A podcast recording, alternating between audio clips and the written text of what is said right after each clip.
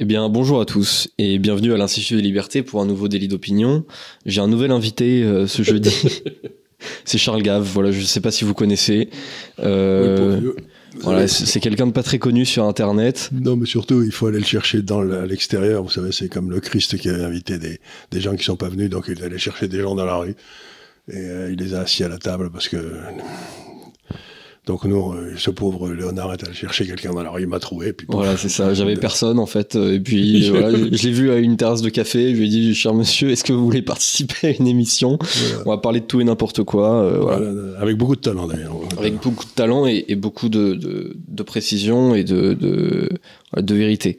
Euh, alors, euh, il n'y a pas une actualité complètement folle cette semaine, il faut dire. J'ai À cherché. part dans les marchés financiers, mais ça, À c'est, on en a parlé ce matin avec. Emmanuel, donc on va vous faire l'éc- l'économie du Crédit Suisse. allez. Voilà, c'est ça. Donc, euh, évidemment, j'ai pensé à évoquer ces histoires de Silicon Valley Bank et de, de Crédit Suisse. Et, euh, bon, après, c'est quand même le privilège quand même d'Emmanuel de, de- d'être plutôt sur le terrain économique. Euh, donc, euh, voilà, l'émission euh, qui sortira là-dessus, donc avec Emmanuel, devrait sortir, j'imagine, un ou deux jours après, après celle-ci. Euh, ben non, parce qu'on a demandé ce matin à ce qu'elle sorte vite, parce que les gens ont l'air d'être un peu impatients. Alors, Ah oui, bah c'est Mais ce logique. sera ouais. peut-être, peut-être avant la vôtre pour une fois. Eh bah écoutez, tant mieux. Euh, donc moi je voudrais axer cette émission plutôt euh, sur la seule actualité un tantinet intéressante que nous avons en France, Euh, c'est le vote de la réforme des retraites et tout ce qu'il y a autour en fait, Oui. de ce que ça veut dire en termes de de- d'assemblée, euh, de potentielle dissolution, etc. Donc euh, la réforme des retraites euh, devrait être votée dans dans l'après-midi là euh, à l'Assemblée nationale. Euh, donc euh, j'imagine que qu'elle va passer, autrement ce serait un coup de théâtre. Euh, cependant, c'est quand même une. Attendez, je vous arrête une seconde là.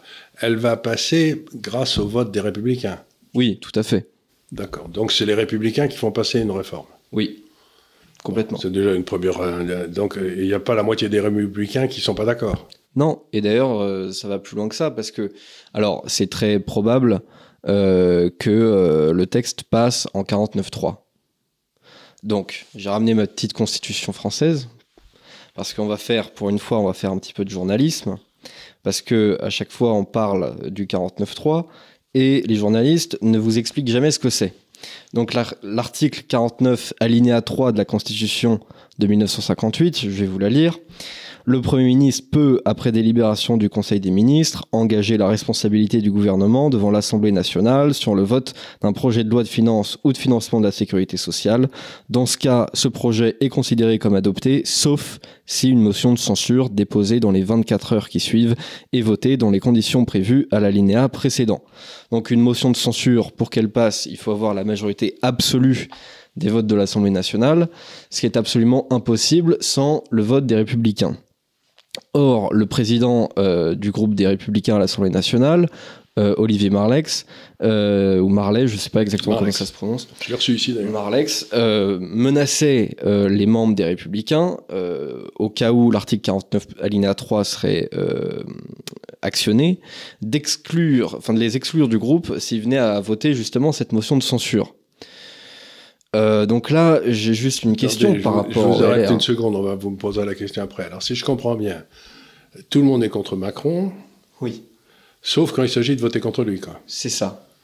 Donc c'est d'une simplicité biblique, votre truc. Quoi. Oui, et euh, Bruno Retailleau a, a dit euh, que, euh, en gros, ce n'était pas une, euh, ce n'était pas un soutien inconditionnel, c'était donc un soutien conditionnel, mais euh, conditionné à quoi Ça, je sais pas trop, parce que. C'est fait, juste, un soutien par des cons, non? C'est pas ça Bah, écoutez, je, je, je, sais pas, je sais, je sais pas, mais enfin. Euh, Ces, gars de l'idée de- de- du, Parti républicain, ils sont tout à fait remarquables quand même. Dans la, dans la série, je me contorsionne dans tous les sens et je reste sur place. oui, là, on, on peut. à quoi même- servent-ils Là, on peut pas parler d'opposition au Non. gouvernement. Enfin, c'est une complicité. Euh, à- quoi servent-ils À quoi sert la question intéressante, c'est à quoi sert le Parti républicain aujourd'hui? Et qu'est-ce qu'il a de républicain? Et qu'est-ce qu'il en va de la liberté de vote aussi des, des, des parlementaires? Parce que qui est une consigne de groupe globale, bon, ça, à la limite, je peux, je peux l'entendre. Même si d'ailleurs, euh, moi, je serais le président euh, du groupe LR, euh, j'aurais pas de consigne de vote, j'aurais mon vote à moi et voilà, chacun fait ce qu'il veut. Euh, mais déjà, avoir une consigne de vote, c'est un peu limite, je trouve, sur ce, sur ce genre de questions. Mais enfin, menacer comme ça, faire du chantage à l'exclusion du groupe, c'est quand même euh, assez particulier parce que ça fait vraiment, si vous vous opposez au gouvernement, on vous exclut du groupe. Alors que vous ne faites pas partie du gouvernement. Oui. Et ça veut dire que derrière, dans, dans l'hypothèse d'une euh, dissolution et donc de nouvelles élections euh, législatives, vous ne serez pas représenté avec l'étiquette LR, donc vous n'aurez plus de, de, de siège. C'est ça ce que ça veut dire très concrètement. Donc, pour moi, si vous voulez, tout ça revient parfaitement à une condamnation que je fais d'ailleurs avec beaucoup de constance depuis longtemps de la démocratie représentative. Si vous voulez, euh, quand- si c'était, si on avait fait un référendum pour cette réforme de la- des retraites, euh, ben, on n'aurait pas pu me dire euh, si vous votez pas pour ça, d'abord je le saurais. Je croyais que les votes étaient anonymes, mais enfin, à l'évidence, c'est pas le cas. Et, et, euh, et donc, on me priverait de mon droit de vote ou de la sécurité sociale, j'en sais rien. Donc, si vous voulez, ça montre à quel point cette démocratie représentative ne représente pas les intérêts du peuple, mais représente les intérêts des partis. Et les partis, les pauvres républicains, essaient d'exister en dehors des fadas à gauche et des fadas à droite. Et dans le fond, ils n'ont ni programme ni existence, ce sont des, ec- des ectoplasmes, quoi. Et je j'arrive pas à comprendre comment ils peuvent survivre, parce que on a déjà vu disparaître bon, les socialistes, hein, Oui. disparu, ils ont disparu. Les communistes, ils avaient commencé. Les communistes, les socialistes, tout ça, ça a disparu. Les républicains sont en train de disparaître.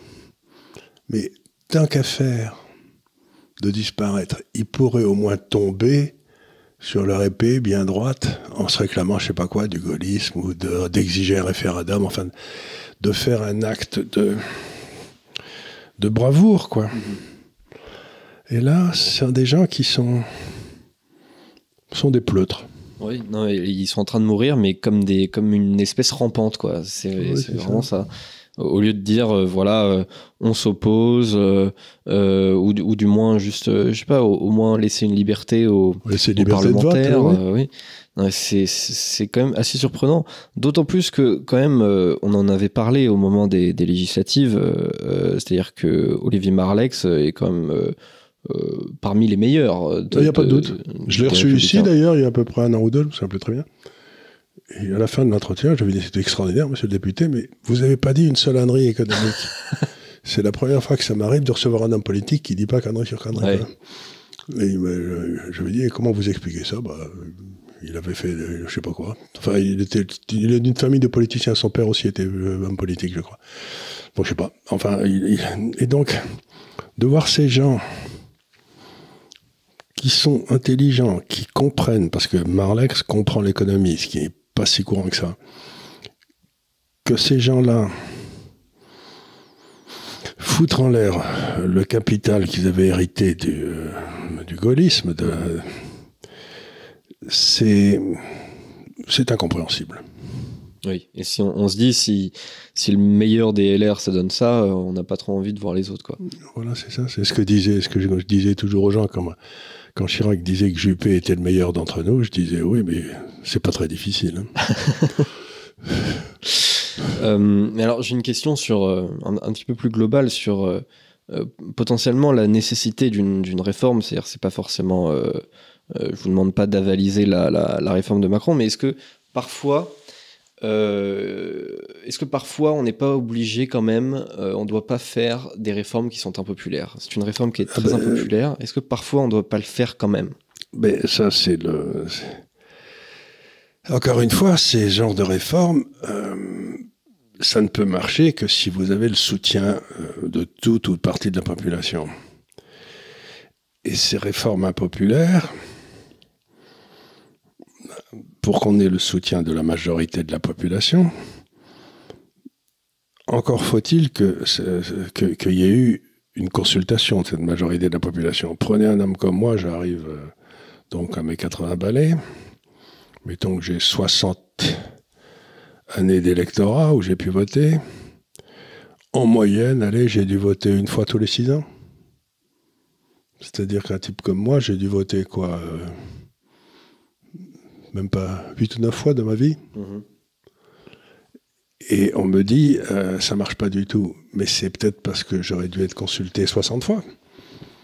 Donc, à partir du moment où vous avez une classe qui s'arroge le droit, soi-disant, de faire des réformes ou des réformes impopulaires, euh, qu'est-ce qui donne le droit à cette classe de faire ça ou de Monsieur Macron représente euh, allez, 20% de la population française, c'est à peu près avec ça qu'il avait été élu, entre ceux qui n'ont pas voté et ceux qui ont voté pour les autres.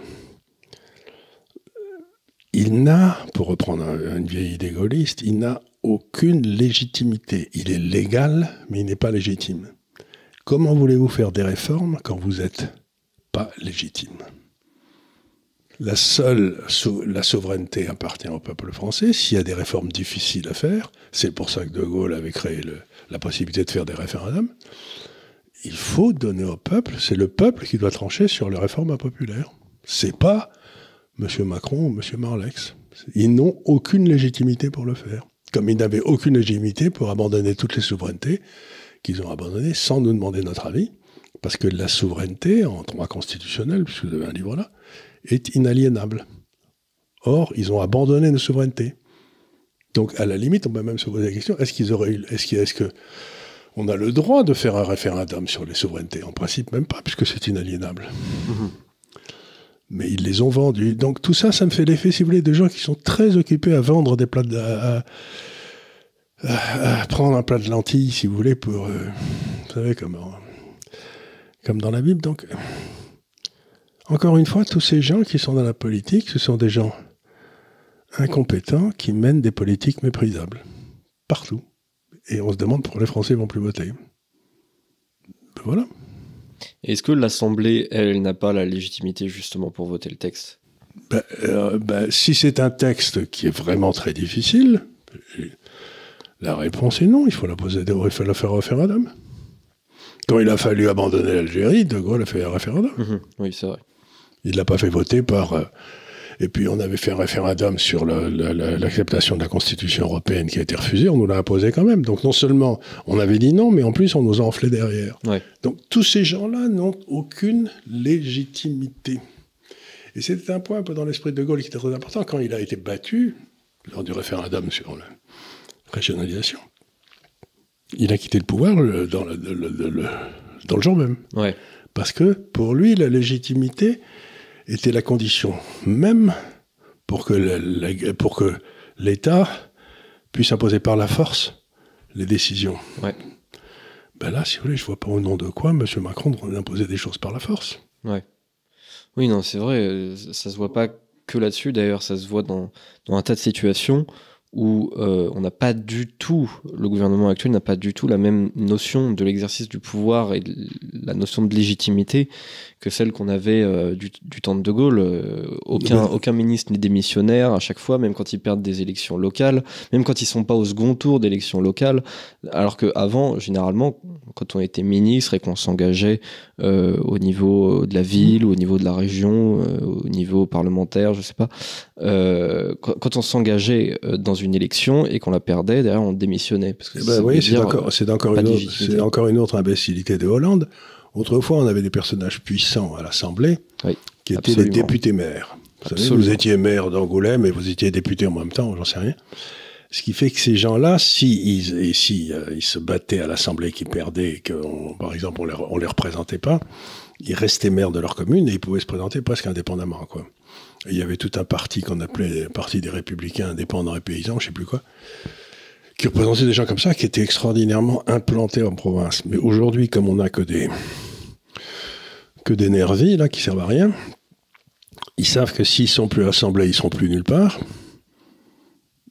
Et donc, ils se couchent. Mmh. Tout à fait. Ça permettait d'une part déjà d'avoir une meilleure représentativité des, la, des, des, provinces euh, à l'Assemblée. Euh, et puis euh, voilà pour pour ceux qui avaient un maire qui était aussi parlementaire, enfin c'était quelque chose d'important, c'est-à-dire qu'il allait être en capacité de faire plus de choses pour sa ville en étant davantage en lien avec le, le pouvoir central. Enfin c'était c'était quand même et de pouvoir peser sur le pouvoir central au moment des votes importants. Mmh. Donc vraiment je trouve aujourd'hui que dans toutes les démocraties du monde, on se rencontre aux États-Unis, on se rencontre par, on s'en rend compte partout que la, la démocratie représentative, ça ne marche plus. Ça a été capturé par une classe de politiciens professionnels et qui n'ont euh, aucun intérêt, quoi, qui sont des, qui sont des ventres mous, quoi. Mmh. Et alors, euh, par, par, rapport justement euh, à ce vote d'une potentielle motion de censure, alors là, je vous avoue que j'ai pas compris, parce que la France insoumise va donc présenter un, texte donc pour une motion de censure. censure, oui. À condition qu'ils aient des saoulés. Et euh, ils appellent ça un texte transpartisan. Mais alors là, je j'ai pas trop compris parce que c'est transpartisan, mais sans Renaissance évidemment, puisque c'est la majorité présidentielle, sans les LR, puisqu'ils ont dit qu'ils la voteraient pas. Et euh, la France Insoumise a dit qu'ils voulaient pas non plus des signatures euh, du RN en fait, c'est transpartisan, mais juste pour la NUPES, quoi. c'est transpartisan parce qu'il y a deux ou trois partis dans la NUPES. Il y a les communistes, il y a les écolos, et puis il y a les socialistes, c'est ça. Mais, donc, c'est la, France Insoumise plus une vingtaine de gus qui sont avec eux dans le même groupe, quoi. Donc, euh, c'est pas vraiment transpartisan, du coup. Bah, c'est toujours la même idée de la gauche, si vous voulez, c'est que la gauche est de fait majoritaire, si vous voulez, dans les esprits, etc. Et tous ceux qui s'y opposent, ben, il suffit de les faire taire. Et si vous les faites taire, s'ils n'ont plus le droit de voter ou j'en sais rien, la gauche est de fait majoritaire. On se retrouve en Union soviétique. Quoi. Donc je suis absolument ébloui par ce raisonnement. Vous déclarez que tous les autres ne sont pas des démocrates. Oui. Comme ils ne sont pas démocrates, ben, il n'y a aucune raison qu'ils aient le droit de vote. Et à ce moment-là, vous êtes le seul à avoir le droit de vote, et tout va bien. Quoi. Donc encore une fois, la NUPES, si vous voulez, ben, à mon avis, c'est les dignes héritiers de ceux qui ont massacré tout le monde en, en Vendée, vous savez, c'est toujours pareil. Ouais ou de Staline, ou de Lénine, ou de Trotsky, c'est euh, ou de Khrouchtchev, qui était le, bourreau de l'Ukraine. Non, moi j'aime beaucoup cette, cette truc. C'est comme pour la liberté de parole. Moi je suis pour la liberté de parole, mais uniquement pour ceux qui pensent comme moi. Les autres, il faut les faire taire parce qu'ils sont des dangereux comploteurs. Donc oui, c'est. Euh, à ce moment-là, on est tous pour la liberté de parole. Oui, oui, c'est pas, c'est ce que disait Saint-Just. Euh, pas de liberté pour les ennemis de la liberté. Oui, bah, c'est très bien. Comme c'est moi qui vais décider qui est un ennemi de la liberté, vous n'allez pas pouvoir beaucoup parler. Hein. Oui, c'est pratique, oui, tout à fait. Moi, je trouve ça vachement pratique. Moi, je trouve que la gauche a tout à fait raison de prétendre qu'elle est la seule à être légitime, parce que c'est ce qu'elle fait. La seule parole légitime, c'est celle de la gauche. Et donc, on voit pas du tout pourquoi on aurait besoin d'autres paroles. Mhm. Et euh, alors, je trouve ça intéressant parce que, alors, les LR sont dans une absence totale d'opposition au gouvernement. Ils acceptent tout, ce qu'il fait.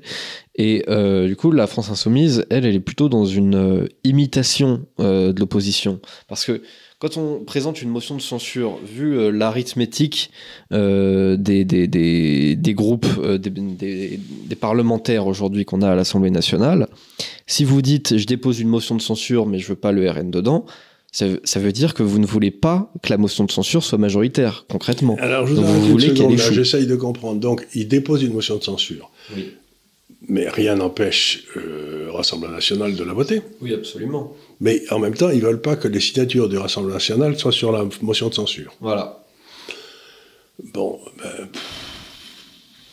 alors, j'essaie de raisonner encore. Hein, parce que c'est compliqué, hein tout ça, tout ça, c'est pour ça que ça n'a aucun intérêt, cette espèce de jeu, de jeu dans lequel euh, la 4 République se, hein, se réjouissait. Vous savez, si je rajoute une, un demi de Mitterrand et puis trois quarts de Guy Mollet, je vais avoir une majorité. vous avez envie de vous flinguer quand vous dites ça. Et euh, l'avantage, c'est qu'il ne faisait pas grand-chose, donc c'était bien. Mais donc, je réfléchis. Alors, la seule solution, si je comprends bien, c'est qu'il y ait... Il faut combien de députés pour une...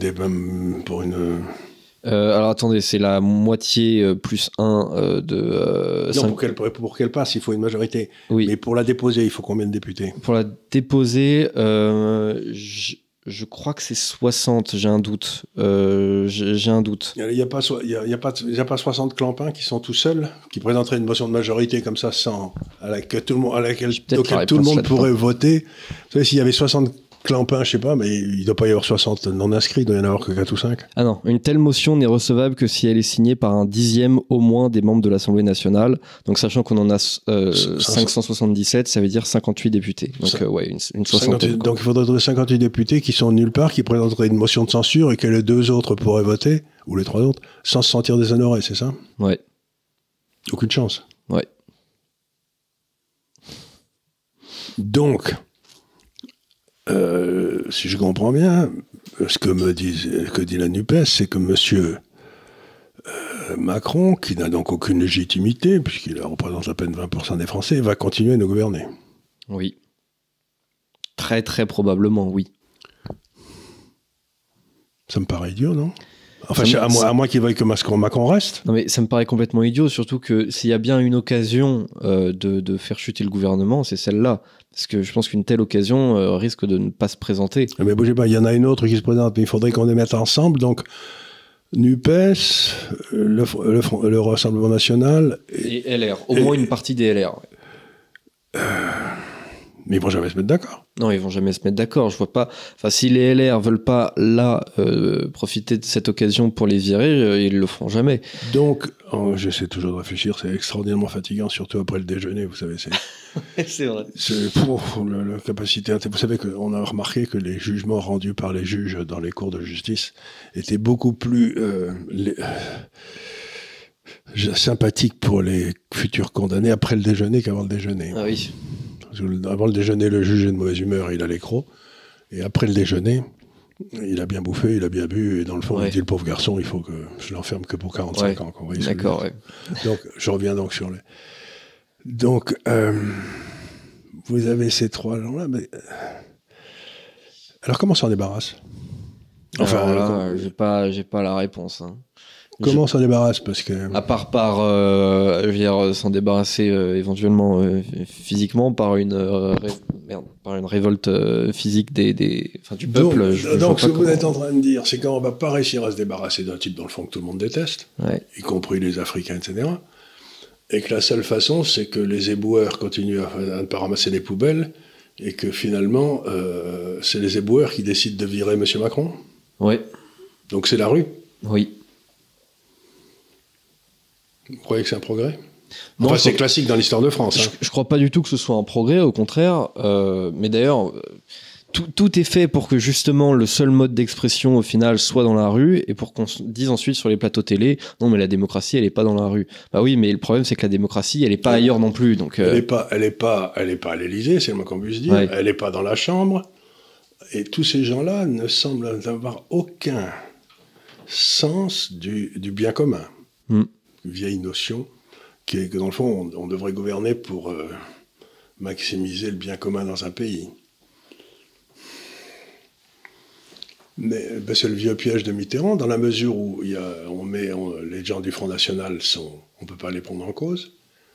Euh, celui qui a le pouvoir est, est indéboulonnable, ouais, complètement. même s'il est minoritaire. Absolument, c'est le, le jeu. Si vous êtes centriste, euh, pour ça que cette constitution vous, pouvez être euh, soutenu par 20% des gens et vous serez au pouvoir, quoi. Ce que vous ne pouvez pas faire euh, si vous êtes euh, trop à gauche ou trop à droite. Voilà, faut être, faut être au milieu, faut, faut, faut représenter le bon cadre du tertiaire, être élu par la bourgeoisie, voilà. Donc, c'est le jeu. ben, moi, ce qui est embêtant, si vous voulez, quand on essaie de réfléchir sur la politique, c'est que c'est tout sauf rationnel.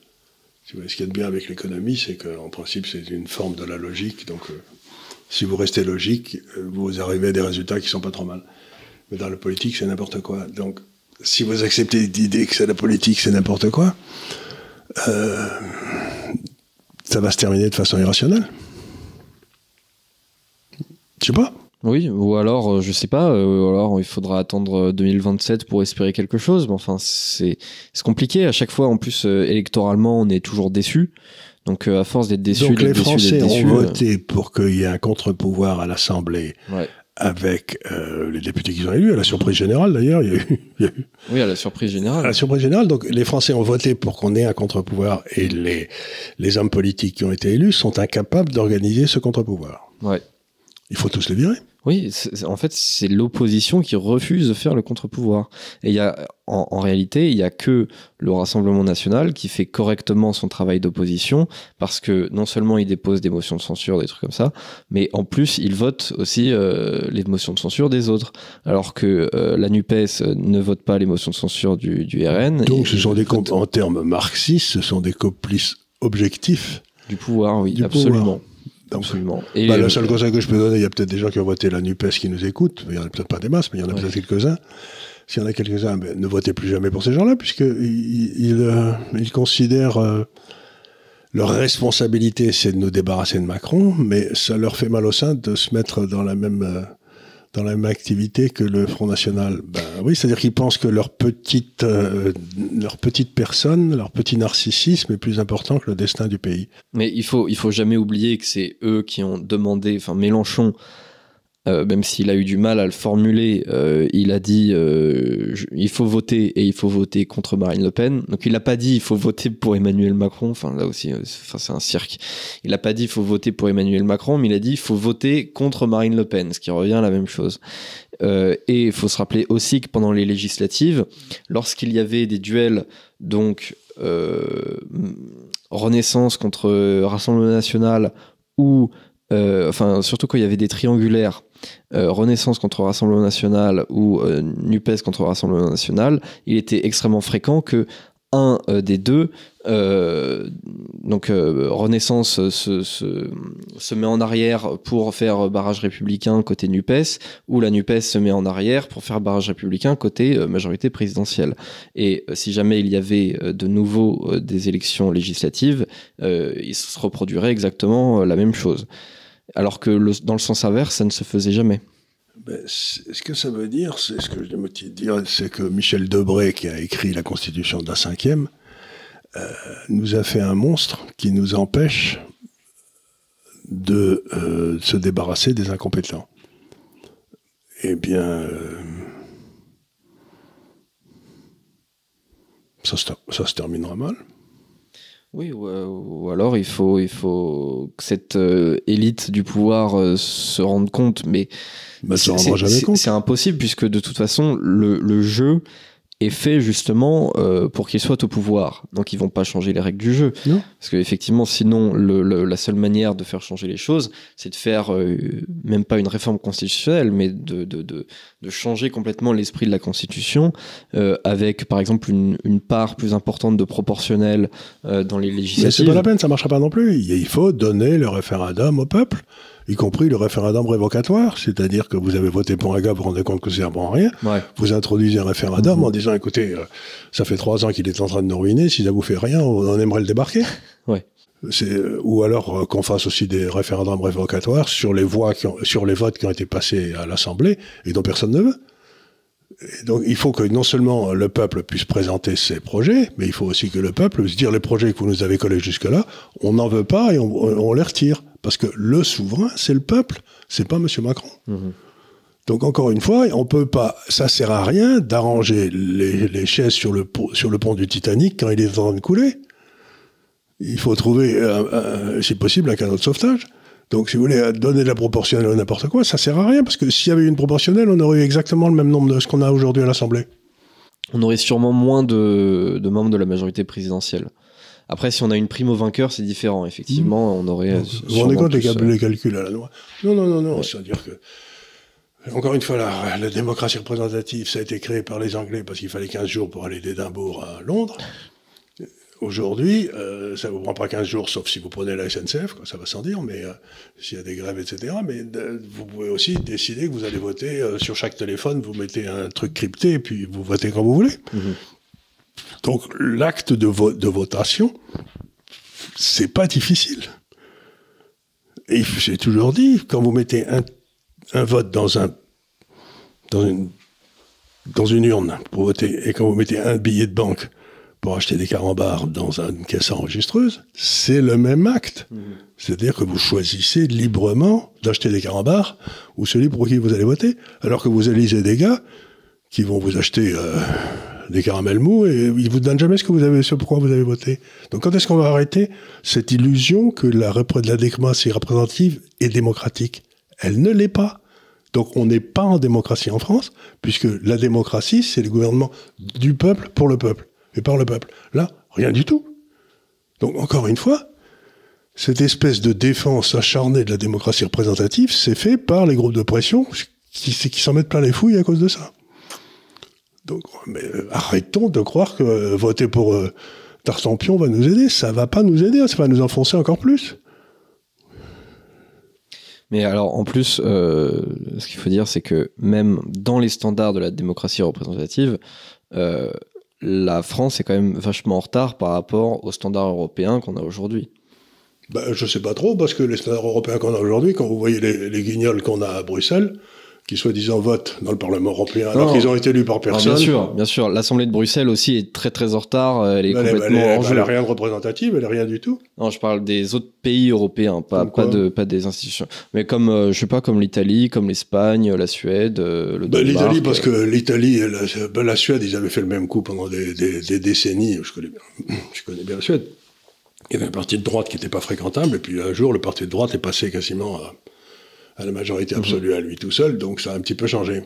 Donc, si ça continue, ils vont nous amener Marine à 51%. C'est ce qui aurait, je trouve, en tout cas, de plus logique. Ben, c'est la logique du truc. Mhm. On- à un moment ou à un autre, les Français se sont dit on a essayé tous ces guignols. La seule qu'on n'a pas essayé, c'est Marine, là. Bon, ben, on va, on va l'essayer. Mais c'est pas possible autrement. Hmm. La prochaine présidente de la République, s'il continue comme ça, ça va être Marine. Est-ce que ce serait une, vraiment une mauvaise chose? Ben, j'en sais rien. En tout cas, je crois qu'elle est favorable au référendum. Oui, elle, elle est favorable au référendum. Donc, tu mets un référendum d'initiative populaire. les autres n'ont pas Moi, je préfère signer. Marine à Macron. Euh, Macron sans référendum et Marine avec référendum. Au moins, je pourrais contrôler Marine. Ouais. Parce que là, je peux rien faire pour l'espèce de fou furieux qu'on a mis à l'Assemblée, à la- présidence. C'est ce qu'elle a proposé très rapidement à l'Assemblée, hein, faire un référendum, ce qui a d'ailleurs été refusé par euh, le groupe de la NUPES, et ça va sans dire des républicains, euh, alors que si Voir des c'était avec, gaullistes euh, refuser un référendum, faut quand même le faire, ça. Ouais, non mais ils sont ils sont entêtés comme euh, c'est complètement dingue parce que quand même euh, c'est un parti les républicains qui a passé sa vie à trahir ses électeurs et euh, ce pourquoi ses électeurs euh, votaient. Et là, pour une fois, ils se sont dit que là, ils allaient être cohérents avec leurs principes. C'est-à-dire que une fois, il y a longtemps, ils, ont- ils avaient proposé une réforme des retraites. Du coup, ils se sont dit bon bah là, on peut pas faire euh, machine arrière. Mais C'est encore une fois, assez fascinant.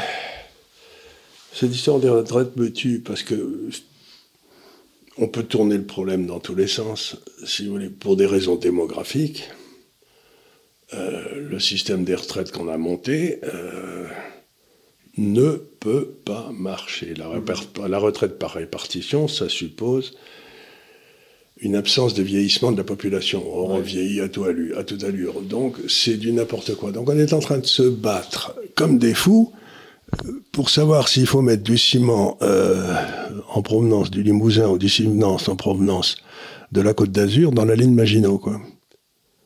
Vous savez que le résultat, ça marchera pas. Mhm. Ouais. Vous savez, et, et on, s- on s'engueule comme des malades sur un truc. Les Français sont les meilleurs pour se disputer sur des choses qui n'ont aucune importance. Absolument. C'est Absolument, incroyable. parce que si on fait cette, euh, cette réforme, mais la question se reposera euh, à un autre moment. On se dira aussi euh, vieillissement de la population, euh, il y, a, il y a plus de vieux que de jeunes, etc. Euh, donc il faudra de nouveau mettre euh, l'âge de la retraite à 66 ans, puis à, so- à 68 Ouais, ans, moi, puis à je vais, vous, ex- 68 je vais vous expliquer comment ça va se passer. C'est pas difficile, puisque on peut pas. Quelque chose qui ne peut pas avoir lieu n'a pas lieu. Donc, les, ceux qui sont à la retraite s'imaginent que la retraite qu'ils vont toucher, c'est ce qui va permettre de préserver leur pouvoir d'achat. Eh ben, on va trouver une autre façon de faire écrouler leur pouvoir d'achat. Ce sera l'inflation, ça sera la baisse de la monnaie, ça sera ce que vous voudrez. Mais s'ils touchaient 100 aujourd'hui en, en- en pouvoir d'achat, ou hier, ils vont toucher 80 dans 10 ans. C'est pas possible autrement. Et donc c'est pour ça que je me tue ici, à essayer d'expliquer aux gens comment épargner.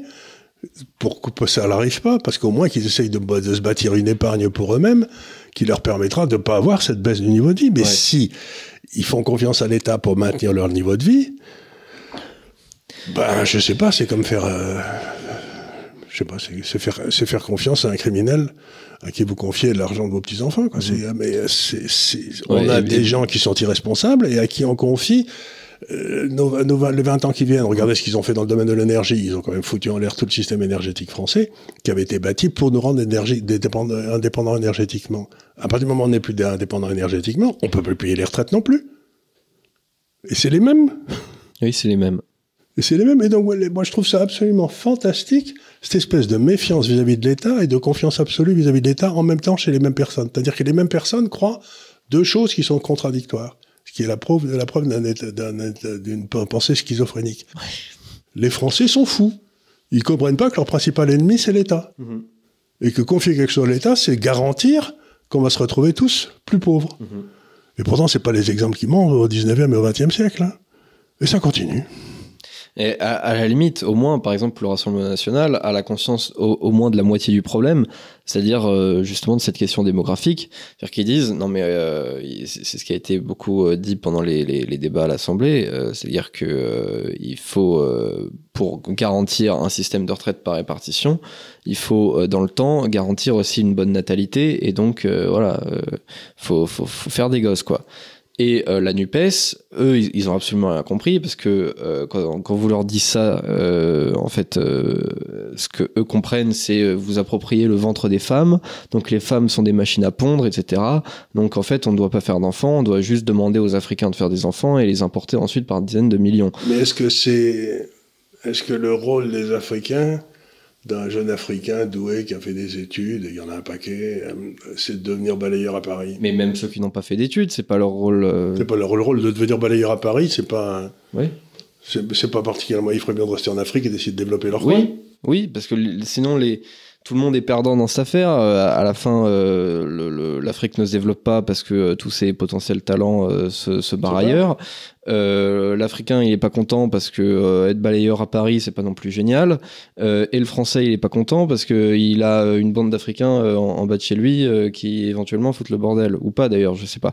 Mais enfin, tout le monde est perdant, sauf éventuellement celui qui s'en met plein les fouilles parce que lui, il emploie des Africains pour pas cher, quoi. Donc euh, bon. Mais c'est- tout ça, ce que je me tue à dire aux gens, je vais le redire une fois, encore une fois, parce que ça me. Euh, vous savez, dans la vie, on a le choix entre se contredire ou se répéter. Donc, euh, moi, je vais me répéter, puisque j'ai du mal à me contredire. Euh, La chose qui est tout à fait évidente, c'est que depuis 40 ou 50 ans, chaque fois que vous avez confié une mission stratégique importante à l'État français, il a raté le coup. Depuis, euh, parce que le programme nucléaire français, c'était il y a quasiment 70 ans maintenant que ça a commencé. Donc, les gens me disent, regardez la retraite, ils ne savent pas s'en occuper, et je leur demande, mais de quoi l'État s'est occupé depuis, que, depuis 40 ou 50 ans et qui a marché? Est-ce que l'école, ça a marché? Est-ce que la justice, ça marche? Est-ce que les prisons, ça marche? Est-ce que euh, la diplomatie, ça marche? Monsieur Macron, dans sa grande intelligence, a supprimé le- les diplomates du Quai d'Orsay. Donc après ça, il va se balader en, Afrique où il dit que des bêtises et tout le monde l'insulte parce que personne ne lui avait préparé des notes. Peut-être quelqu'un lui a préparé des notes, mais il les a pas lues parce qu'il savait mieux que les autres. Et donc, vous regardez tout ce que fait l'État, l'énergie, tout ça. On a eu une petite période qui a duré quelques années, mettons 20 ans, entre De Gaulle, Pompidou et Giscard, où l'État a été à peu près bien géré. Et de là, on a fait des choses qui étaient bien. Mais aujourd'hui, donner des pouvoirs à l'État, c'est c'est garantir, je vous l'assure, c'est garantir votre appauvri- appauvrissement. Donc, il faut que les Français reprennent l'initiative et également sur leur retraite. C'est-à-dire que tout ce que vous mettez pour votre retraite, de côté, devrait être non taxé.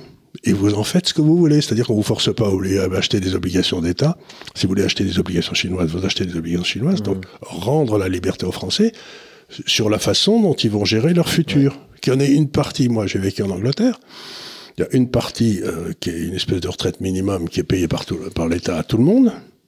Donc je, je touche un petit quelque chose de l'Angleterre d'ailleurs, toutes les, parce que sinon je devrais être à la retraite depuis longtemps d'ailleurs. D'ailleurs j'y songe, c'est pas vrai du tout, je m'emmerderais, ce serait affreux. Mais, mais donc je touche une petite retraite et puis ensuite vous vous la fiez vous-même avec des fonds de pension. Ouais. Mais c'est d'ailleurs euh, les meilleures retraites euh, sont des retraites euh, justement qui, qui viennent de, voilà, de fonds privés. euh, fois, comprends, c'est- je sais pas, mais c'est encore une fois, vous, vous suivez les conseils de l'Institut des libertés, et vous faites euh, 7 ou 8% par an, ce que vous n'avez pas du tout dans les recettes. du- Et c'est pas, c'est pas des trucs bien difficiles à faire. Hein. Et d'ailleurs, en, en règle générale, ceux qui reposent sur le public, en fait, non seulement ils reposent sur le public, mais ils voudraient euh, empêcher ceux qui reposent sur le privé de reposer sur le privé. C'est-à-dire qu'ils vont, ils vont reprocher euh, euh, justement euh, des gens de- de- d'avoir des, des, des fonds de pension privés, de, de recevoir le, gouvernement a essayé de les piquer d'ailleurs. Oui, oui. Les fonds de retraite privés, ils ont essayé de les piquer. Mais c'est un petit peu comme dans le, tout le monde me disait au moment où il y a eu la pandémie, là récemment, c'est affreux, les hôpitaux sont pleins. Oui, tous les hôpitaux étaient pleins, c'est affreux. Mais toutes les cliniques étaient vides parce que les hôpitaux refusaient d'envoyer des malades au secteur privé. Ouais. donc, ça- on- donc ils préféraient que le gars crève Ouais. sur, le pavé, sur, le, sur le pavé, là, dans le, dans, dans le, le couloir de l'hôtel, Ouais. plutôt que de l'envoyer de la, la clinique qui était à 50 mètres et qui aurait pu les recevoir. Quoi. Donc, il y a une espèce aussi de, de, de- de totalitarisme de l'État. Quand il se met à faire quelque chose, Ouais, ouais, ouais. il refuse qu'il y ait de la concurrence. Exactement. Si l'État se met dans une activité, il veut un monopole total. Il veut, il veut pas qu'il y ait une concurrence du privé. Et on le voit aussi dans l'éducation aujourd'hui, si vous voulez, maintenant, j'ai trouvé à mourir de rire que le ministre de l'Éducation nationale, qui était un produit de l'éducation nationale française d'ailleurs, mette ses enfants immédiatement, dès qu'il a été ministre, à l'école alsacienne. Ouais. Il l'a il l'a pas mis dans un lycée à Saint-Denis. Hein. Alors que si on regarde, il y a 60 ans, il n'y avait pas du tout cette distinction du de tout. niveau entre public et privé. Pas du tout. Absolument pas. J'en étais. euh, vous aviez l'école de jésuites et de lycée, et les résultats au bac étaient les mêmes, et il n'y avait pas de problème. Et le secteur public se faisait une espèce de gloire d'être aussi bon que ces gars-là, etc. Ouais. Aujourd'hui, c'est plus du tout la même chose. Et vous êtes très mal vu, justement, lorsque vous venez du privé. Quand, quand vous arrivez derrière. Ah bah le oui, moi j'avais des petites filles qui étaient à une école qui s'appelait La Tour, je crois, qui arrivaient d'une autre école qui s'appelait La Providence, donc c'est vous dire que tout ça c'était pas bien pensant. Et euh, on leur avait dit, surtout quand vous allez passer l'oral au bac, vous, vous cachez votre croix Ouais. autour du cou. Vous cachez votre croix autour du cou, donc euh, c'était quand même... euh, Oui, bah oui, les, les profs du public détestent les élèves du privé. Moi, je me souviens, euh, j'étais euh, j'étais dans le public euh, pour mon pour mon primaire et c'était très mal vu en, en CP. En fait, j'avais voilà, ma, ma grand-mère venait d'être- à la retraite et du coup, elle s'occupait de moi quand j'avais 5 ans, donc juste avant le CP, et elle m'avait appris à lire. Donc, vous saviez déjà lire quand vous êtes arrivé voilà, je savais lire parce que j'avais appris à la maison, pas parce que Mhm. j'avais appris à l'école. Et donc, quand en CP, euh, la maîtresse euh, a compris que je savais lire et a très bien pour- compris pourquoi je savais lire, c'était très mal vu. C'est très mal vu d'avoir une avance que vous aviez vous-même Eh cultivée tous, à la ces, maison. tous- ces gosses, tous charbonniers, c'est bien connu. C'était un cris de Gaulle, un trinitaire. Donc, euh, ben voilà. Mais alors, qu'est-ce que vous faites avec les enfants particulièrement de- doués qui arrivent à l'école en sachant déjà lire parce qu'ils ont appris tout seuls Bah, vous lui dites, tu t'arrêtes là et on va attendre que tes camarades te rattrapent et ensuite peut-être on fera quelque chose et on commencera les additions. Concrètement, c'est ça. Mais c'est encore une fois la massification par le bas, parce que vous avez des gars qui sont, euh, je sais pas, par exemple, Pascal qui a réinventé la, la géométrie d'Euclide, je sais plus quoi, quand il avait 7 ans, avec des ronds et des barres, quoi, à la place de mettre des cercles et des, des droites. Il avait tout réinventé tout seul. Alors qu'est-ce que vous faites si vous avez un Pascal qui arrive? Vous l'empêchez de parler? Bah oui. Oui, parce que, attendez, il... Il, va foutre le moral à zéro de tout le monde. Bah oui, il vole la vedette, euh, les autres ils comprennent pas ce qu'il fait, euh, du coup, euh, non, Pascal, on va le mettre dans, dans un coin de la classe, Euh, éventuellement il fera des exercices tout seul, mais enfin, et encore. La meilleure quoi. histoire que je connais comme ça, c'était un type dans l'université américaine, je me souviens plus de son nom. Il était arrivé en retard au cours et le professeur avait mis sur le tableau, c'était un professeur de maths, il avait mis sur le tableau euh, un problème à résoudre. hein. Et c'était un truc que personne n'avait résolu, vous savez, un de ces mystères mathématiques que personne n'avait résolu. Donc le type, il est mais il on ne lui avait pas dit que personne n'avait résolu. Donc il a bossé tout le week-end, il a trouvé la solution, il l'a présenté au professeur qui sautait partout. il est devenu ensuite, je sais plus, je crois qu'il lui a pris Nobel de physique ou j'en sais rien. Mais enfin, je veux dire par là, vous avez des gars qui sont pas notés pareil. Et si vous les, s'ils s'embêtent pendant toutes leurs petites écoles et pendant jusqu'à 18 ans, ils vont devenir fous. Oui, et en fait, on s'empêche d'avoir des génies. Et euh, dans le fond, on castre le génie. Oui, complètement. Et c'est quand même bizarre, ça. C'est euh, donc le rôle de l'école. C'est pas que tout le monde sache lire à la même, à la- même moment, en même temps. Le rôle de l'école, c'est de déterminer, à mon avis, ce à quoi chaque enfant est bon, particulièrement, et de le pousser dans cette direction pour qu'il soit heureux dans la vie. Donc, si vous avez des gars qui sont des esprits extraordinairement puissants, et que vous vous en rendez compte, ben, euh, il faut peut-être faire quelque chose, quoi. Et en fait, on cultive aussi. euh, on, on veut absolument que, que les. Comment dire que derrière ceux qui sont peut-être moins intelligents, euh, peut-être un peu plus lents, on veut, on veut pas euh, leur dire que en Ils fait sont peut-être meilleurs au foot. ils hein. peuvent, voilà, qui sont meilleurs au foot, qui pourraient faire un métier manuel. On veut absolument pas euh, glorifier ça, et on veut absolument le foot, euh, ce qui coûte un, un pognon euh, complètement En dingue à, l'État. On veut le foot 5 ans en sociologie euh, à la Sorbonne ou je sais pas où. Il ne fera rien. Parce qu'en fait, on veut que tout le monde fasse des études, que tout le monde ait son bac, etc. Ce qui fait qu'à la fin, Et les- alors, les- le euh, bac et même de plus en plus les études ne veulent rien dire au final. Mais ce qui est le plus affreux, c'est ce que j'ai vu en. J'ai dû le raconter déjà parce que je le dis, je me répète, étant vieux. Je deviens gâteux, mais euh, je, l'ai vu en Angleterre, c'est qu'il y avait un médecin qui était. et qui en avait marre de faire payer, euh, de pas être payé, enfin il était payé avec un lance-pierre dans le NHS. Et donc, euh, ben, il a décidé de devenir plombier. Ben, si aujourd'hui vous faites venir un médecin de SOS médecin, ça va vous coûter, je sais pas, 40 ou 50 euros, quoi. Si vous faites un plombier, ça va vous en coûter 200, quoi. Et finalement, entre un chirurgien qui bidouille dans le cœur et un plombier, c'est un peu le même métier, quoi. Vous voyez ce que je veux dire C'est. euh, Donc, ben voilà, vous avez, vous avez, vous avez aujourd'hui des médecins qui se reconvertissent en plombiers. Fascinant.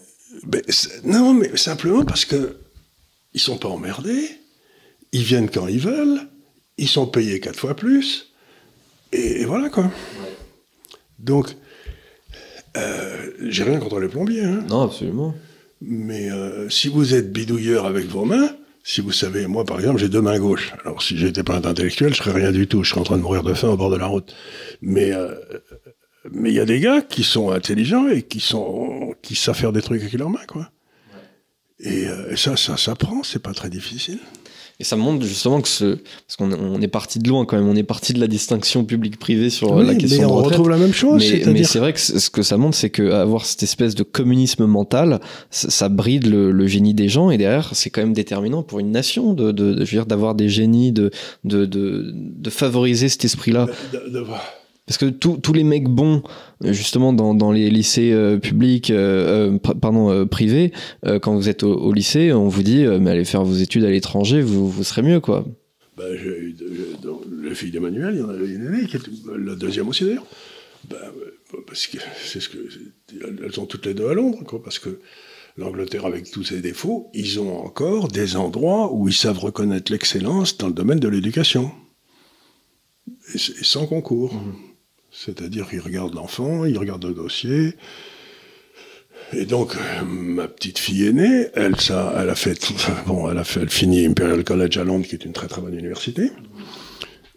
Et euh, ses professeurs, comme elle était très brillante, voulaient lui faire faire maths sup, maths les concours et tout. Ben, elle serait toujours en train d'essayer de rentrer à Polytechnique au bout de trois ans. Parce que là, elle est déjà, elle a déjà un diplôme d'un très haut niveau. Donc, ces trois ans pour rentrer dans, le, dans, dans Polytechnique, ça sert à rien. On ferait mieux de faire une sélection sur dossier Ouais. et puis de laisser les autres se dépatouiller. Donc voilà, trois ans de perdu à des gars pour qu'on puisse, après, ils puissent dire quand ils ont 85 ans que quand ils avaient 20 ans, ils ont fait Polytechnique.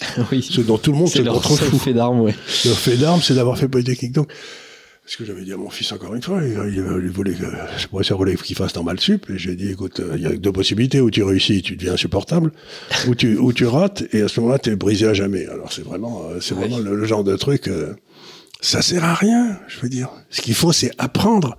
C'est pas le diplôme qui compte, c'est l'apprentissage. C'est apprendre à apprendre. Et je pense que c'est peut-être même encore plus vrai aujourd'hui parce que. euh, Ça change tellement vite. Il y, a, il y a- il y a 30 ans, euh, l'éducation euh, au-delà du, du lycée avait quand même une valeur qui était euh, plus élevée que- qu'aujourd'hui. Euh, donc les, les diplômes, euh, justement, avec ce nivellement par le bas, il a, il a beaucoup atteint le, le lycée, mais ça, ça fait longtemps.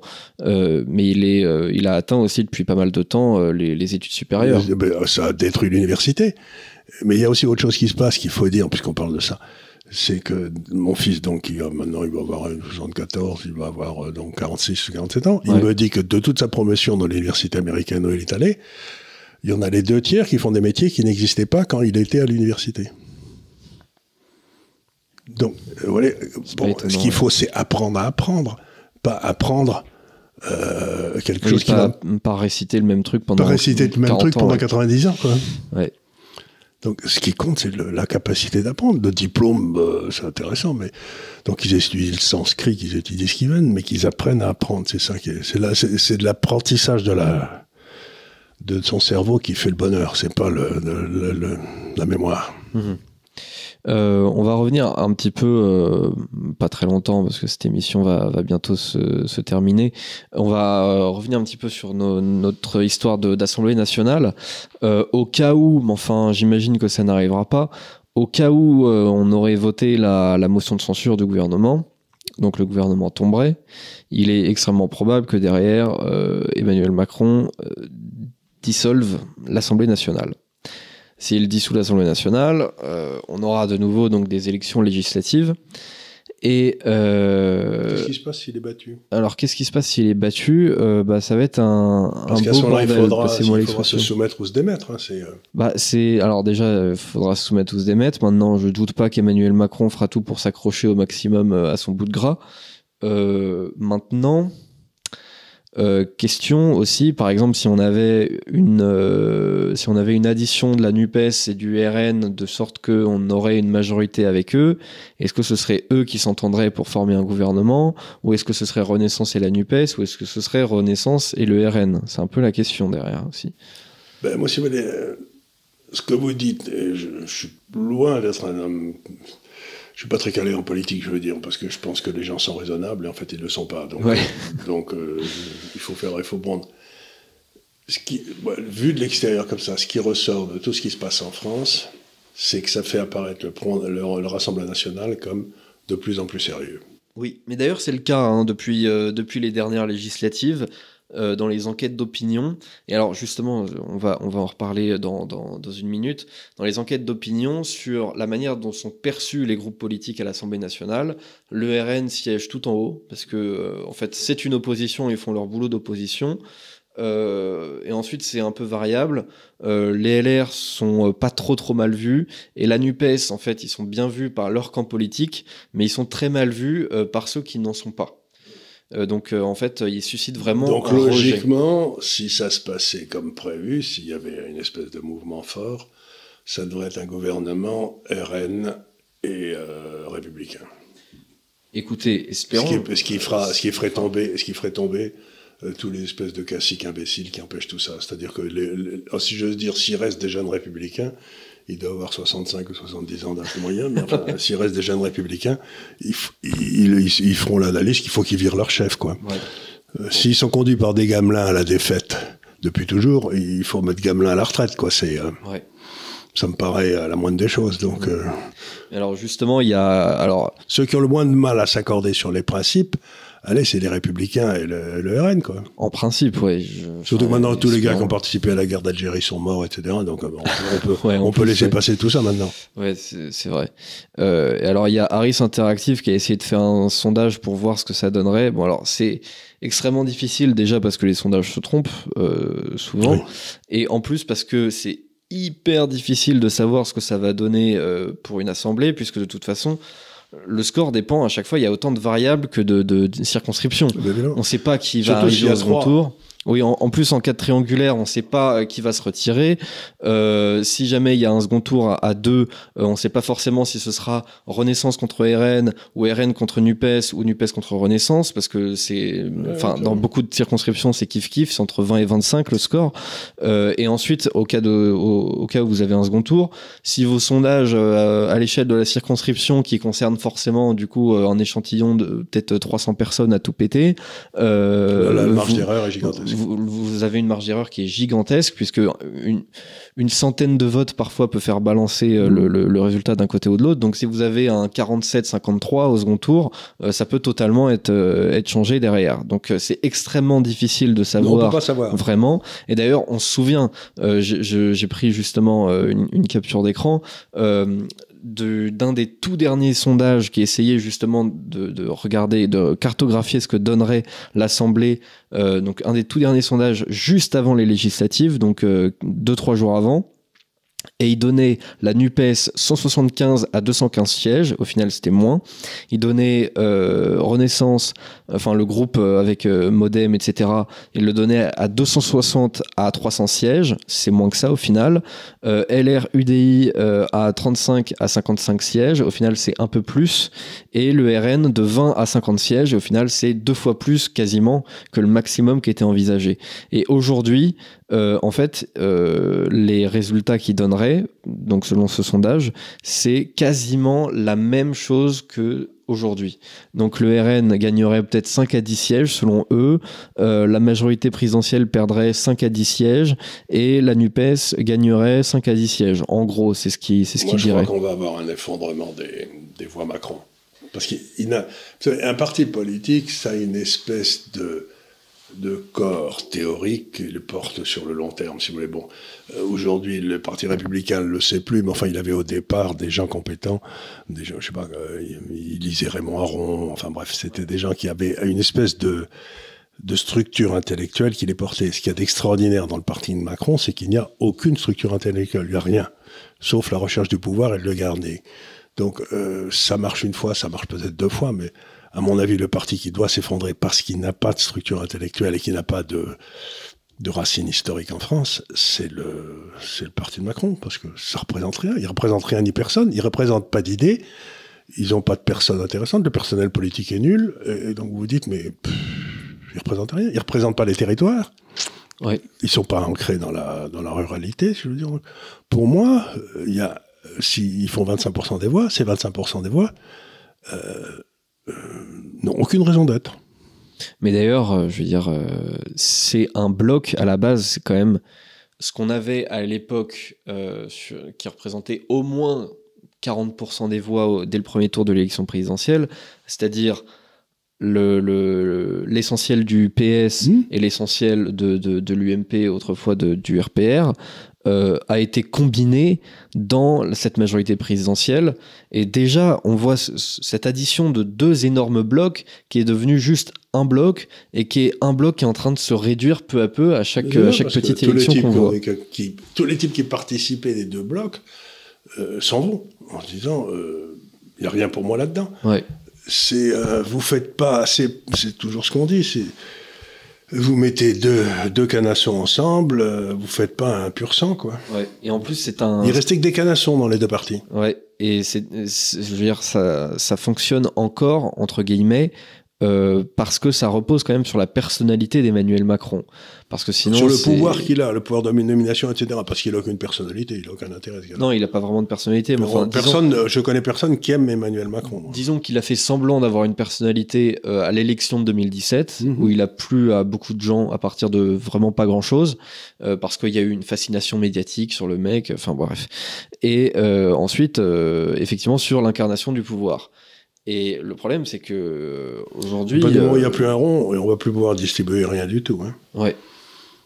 Parce qu'il ne faut pas euh, oublier que la prochaine, la prochaine crise qu'on va en France, qu'on va avoir en France, c'est très probablement une crise monétaire qui entraînera une crise politique. Et, là, si vous voulez, comme il est là depuis 7 ans ou 10 ans, je ne sais pas combien, euh, ça va. ce sera lui le coupable, quoi. Oui. Mais c'est lui le coupable. C'est lui le coupable dans tous les cas de figure. Donc, si vous voulez, comme, on va, comme la prochaine élection se passera à l'occasion de, ou euh, juste après euh, une crise politique et monétaire qui va être d'amplitude très grande, ça favorisera forcément d'un côté euh, l'extrême gauche, de l'autre côté la, droite radicale. Donc, je sais pas la droite radicale, mais ça peut, je sais pas ce que ça fera, mais en tout cas, ça, ça, celui qui est en place, si vous voulez, devra, devra laisser la place, quoi. Quand, quand les Anglais euh, ont fait venir le FMI euh, à Londres en 1976 ou 77, et eh ben, ça a amené Mme Thatcher et les conservateurs au pouvoir pour 30 ans. Mhm. Donc, à ce moment-là, sortent. Personne ne connaissait Mme Thatcher deux ans avant. Donc, encore une fois, je sais qui va perdre, mais vous savez pas qui va gagner. Je sais pas qui va gagner parce qu'il est même pas, il est même peut-être pas dans la course encore. C'est possible, tout à fait, tout à fait. Moi, je serais pas étonné, cependant qu'on est, euh, euh, bon, on parle de présidentielle, c'est quand même dans, dans, dans, dans longtemps et c'est très compliqué de savoir déjà à six mois de la présidentielle ce qui va se passer. Alors à quatre ans, euh, encore moins. Mais je serais pas surpris d'avoir au moins, disons, un, un, un, duel du style Le Pen-Mélenchon. C'est pas du tout impossible, mais par exemple, moi j'en ai beaucoup voulu euh, dans la dernière présidentielle, un homme comme Pierre de Villiers, de pas s'être présenté. Parce que, euh, si vous voulez, euh, comme la France est dans une situation difficile, à ce moment-là, on a, il avait été le patron de l'armée française, donc il savait commander, et puis il serait présenté, il, il, aurait été élu avec les, doigts dans le nez, quoi. Ouais, je sais pas, parce que j'ai déjà entendu le général de Villiers sur des questions oh, il est très politiques. Et euh, enfin, je veux dire, en fait, euh, non, mais il s'est pas présenté parce qu'il n'avait pas le, euh, la capacité de se présenter. Mais un type qui aurait été, ben, si j'ose dire, un, un, vrai général, allez, qui aurait été, ben, il aurait pu se présenter sans aucun problème, quand même. Ouais. Et ouais, le Surtout de- qu'il avait eu le bonheur de se, de se faire virer par Macron. Oui, je crois qu'il était parti euh, de son. il était son parti de son poste, chef, euh, etc., ouais. parce qu'il en avait marre qu'on coupe les dépenses militaires. Il avait Ouais. raison d'ailleurs, parce que depuis, l'armée n'existe plus. Mais Oui, c'est vrai. Mais euh, après, sur les questions de politique, on aurait dit vraiment un. Enfin, on aurait Un dit un macroniste quand il, quand il s'exprimait. On aurait dit François Bayrou. bah, il, pas arrivé. euh, Vous savez, François Bayrou temps avec un képi, quoi. Mais non, euh, c'est pas faux. Et vous savez, quand vous arrivez à la tête de l'armée en temps de paix, c'est qu'en général, euh, c'est pas vous dont on a besoin en temps de guerre. Quoi. Ouais. Ouais, on- on est C'est- d'accord là-dessus. C'est bien une vieille expérience. Là. Ouais. Euh, enfin voilà pour, euh, pour ce sujet, euh, on en a quand même pas mal discuté. On a fait même un petit peu de politique fiction, Madame Oui, Irma, c'est sympathique. les- non, mais l'essentiel, c'est que, encore une fois, je me le tue à le dire, il n'y a pas d'autre solution que redonner la parole au souverain, c'est-à-dire au peuple, que le peuple puisse s'exprimer. Parce que tous ces gens qui s'expriment en son nom, qui parlent de démocratie, ils n'ont aucune légitimité, c'est-à-dire qu'ils ne parlent pas au nom de la France, ils parlent au nom d'intérêts circonstanciels. C'est vrai, C'est hor- C'est horrible. c'est vrai. Euh, nous en avons fini avec, euh, avec cette émission. Et donc on dit les pouces bleus, les On, s'inscrire. on euh, dit les pouces bleus, on dit s'inscrire. Mais on peut mettre des pouces en bas aussi. Hein. Euh, il vaut mieux oui, pas, mais enfin, euh, le pas trop, pas. je, je vous retrouverai et on, on- voilà, je on vous- le problème entre je- derrière le mur là. Je vous ferai passer un sale quart d'heure hein, si vous faites ça. Euh, pareil, euh, si vous, si vous m'insultez en commentaire, ça va mal se passer. Non, je rigole. Je serai encore obligé de le défendre. Non, je rigole. Vous pouvez, vous pouvez tout à fait m'insulter, j'en ai rien à faire. Bah, par conséquent, je vous dis à très bientôt pour un nouveau délit d'opinion. Merci beaucoup. Et n'oubliez pas. Ah tiens, on n'a pas répondu à la question favorite. C'est vrai, j'ai oublié. Non, on le fera la ma semaine faute. prochaine. Je ferai la semaine prochaine. Je ferai la question du coup euh, de, de, de la semaine dernière. Et vous pouvez reposer une question dans les commentaires de nouveau pour la semaine prochaine. C'est de ma faute, j'ai oublié. Euh, sur ce, bah, je vous remercie pour votre attention et je vous dis à très bientôt pour un Et nouveau délit d'opinion.